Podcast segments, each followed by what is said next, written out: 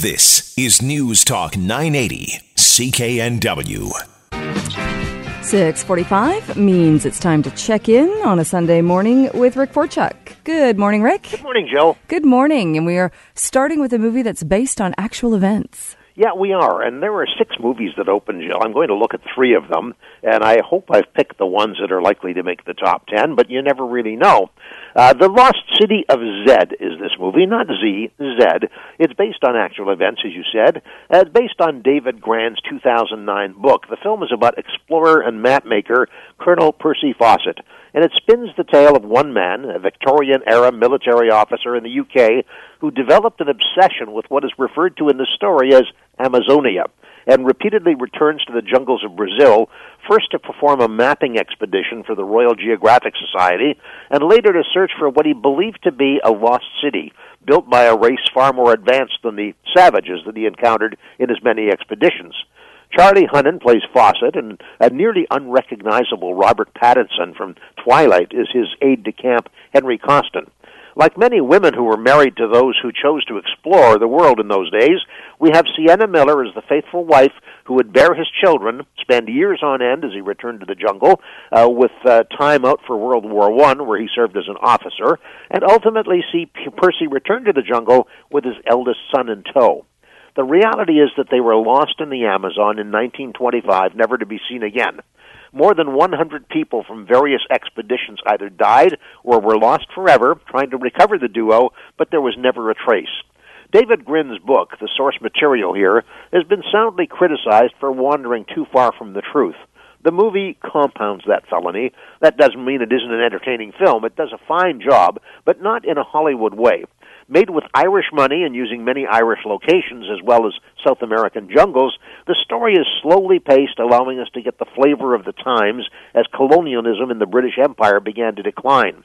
Few theatrical or dramatic devices are used, and Hunnam is excellent in a role that was originally to be played by Brad Pitt, whose production company made this film.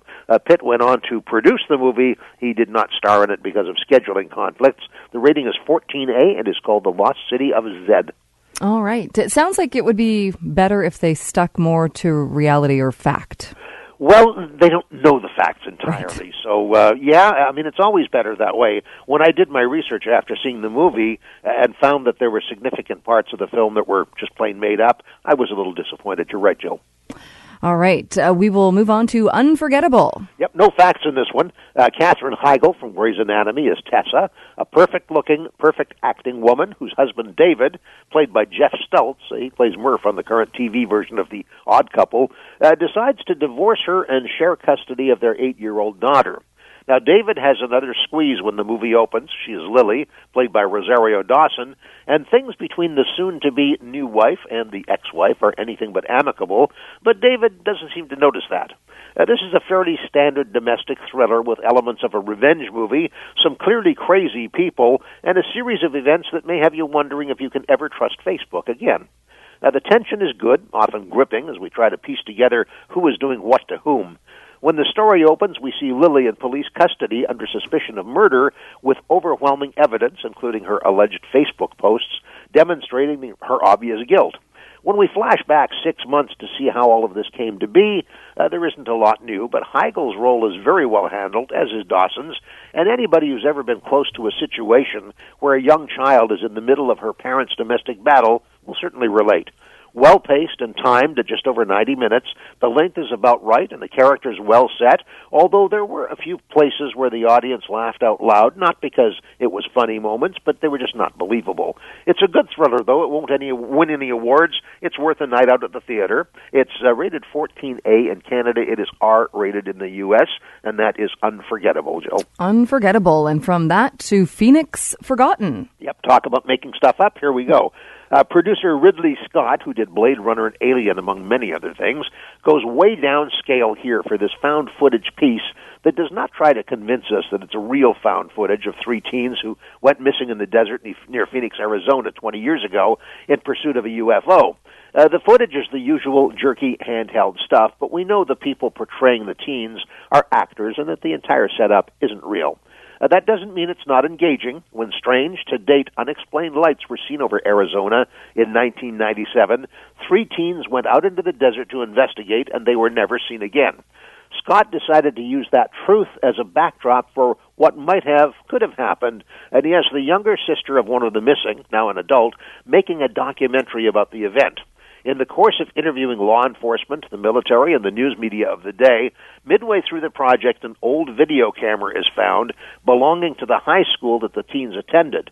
It was that very camera that they'd taken with them that night, and an identifying tag showed it as property of the school.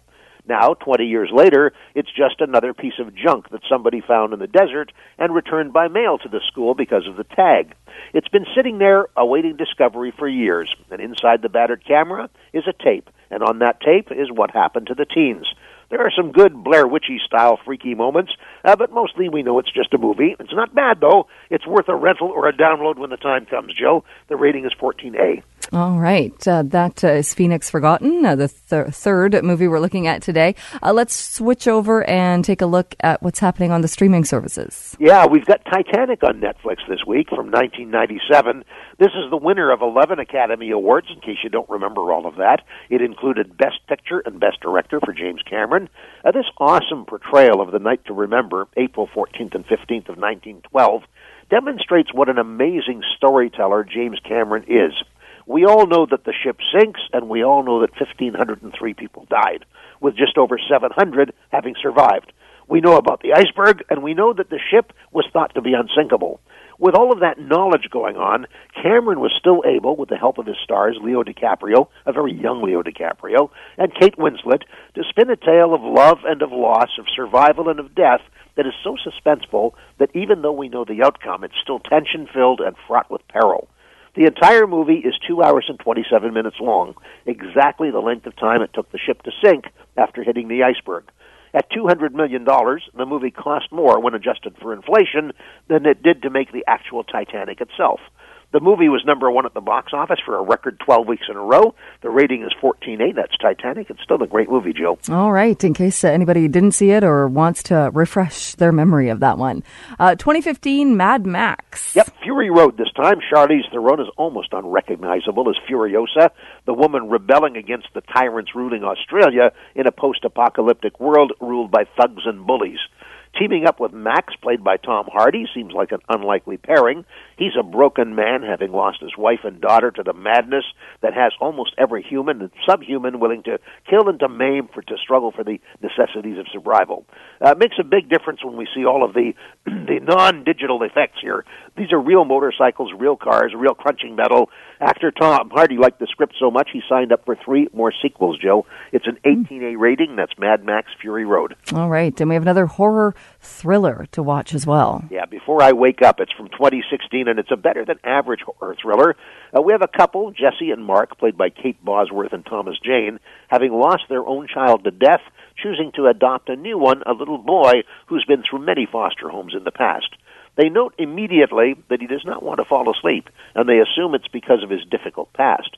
What they learn is that the boy, Cody, played by Vancouver's Jacob Tremblay of Room, has nightmares, and further, the things about which he dreams, the unspeakable terrors and frightening horrors, manifest themselves as reality.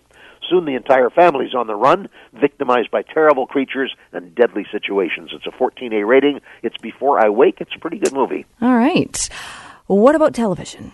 Well, I want to ask you, have you caught up to your recorded episodes of The Good Fight? I don't know if I have. I think so. Well, I'll tell you, the final episode of the first season of The Good Wife spin-off, The Good Fight, goes tonight. That's episode number 10, in which we see Diane and Kurt brought together by an accident.